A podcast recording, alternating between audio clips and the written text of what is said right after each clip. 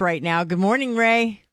Good morning, Pam. Thanks for having me. So, so I know projects probably, you know, on the limited side right now, just finishing things up for the fall. Yeah, that that's correct. We're we're kind of wrapping everything up here. Um, some some project that you should see uh, finalizing here in the next couple weeks or so is our uh, 172 um, intersection improvement project in Perry Township. Um, there's just going to be some various lane restrictions, uh, but that that's going to be wrapping up here in early November. Um, other than that, um, you know, everything is kind of you know what you're seeing now is what's going to stay in place here for over the next next month or so. All right, and then uh, dare I say it, we have to get ready for the winter, and you guys are doing just that.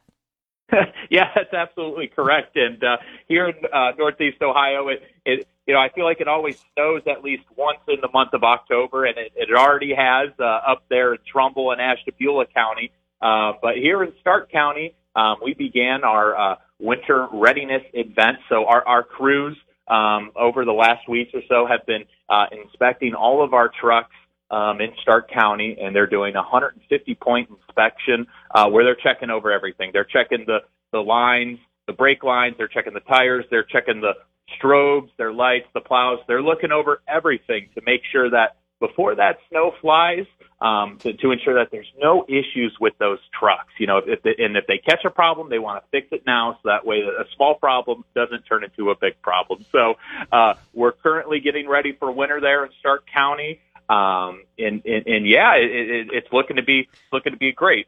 And Ray, off the top of your head, can you tell me how many trucks um, that you guys plows, that kind of thing that you guys deploy here in Stark County?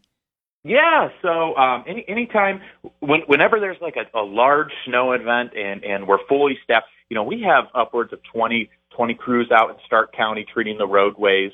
Um, and, and, and the roadways we treat, we treat all the interstates in Stark County as well as U.S. routes and state routes located outside of a city.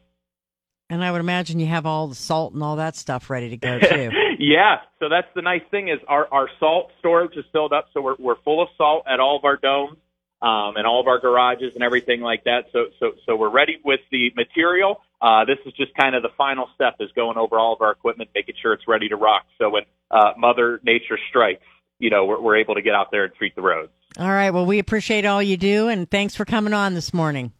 Thanks, Pam.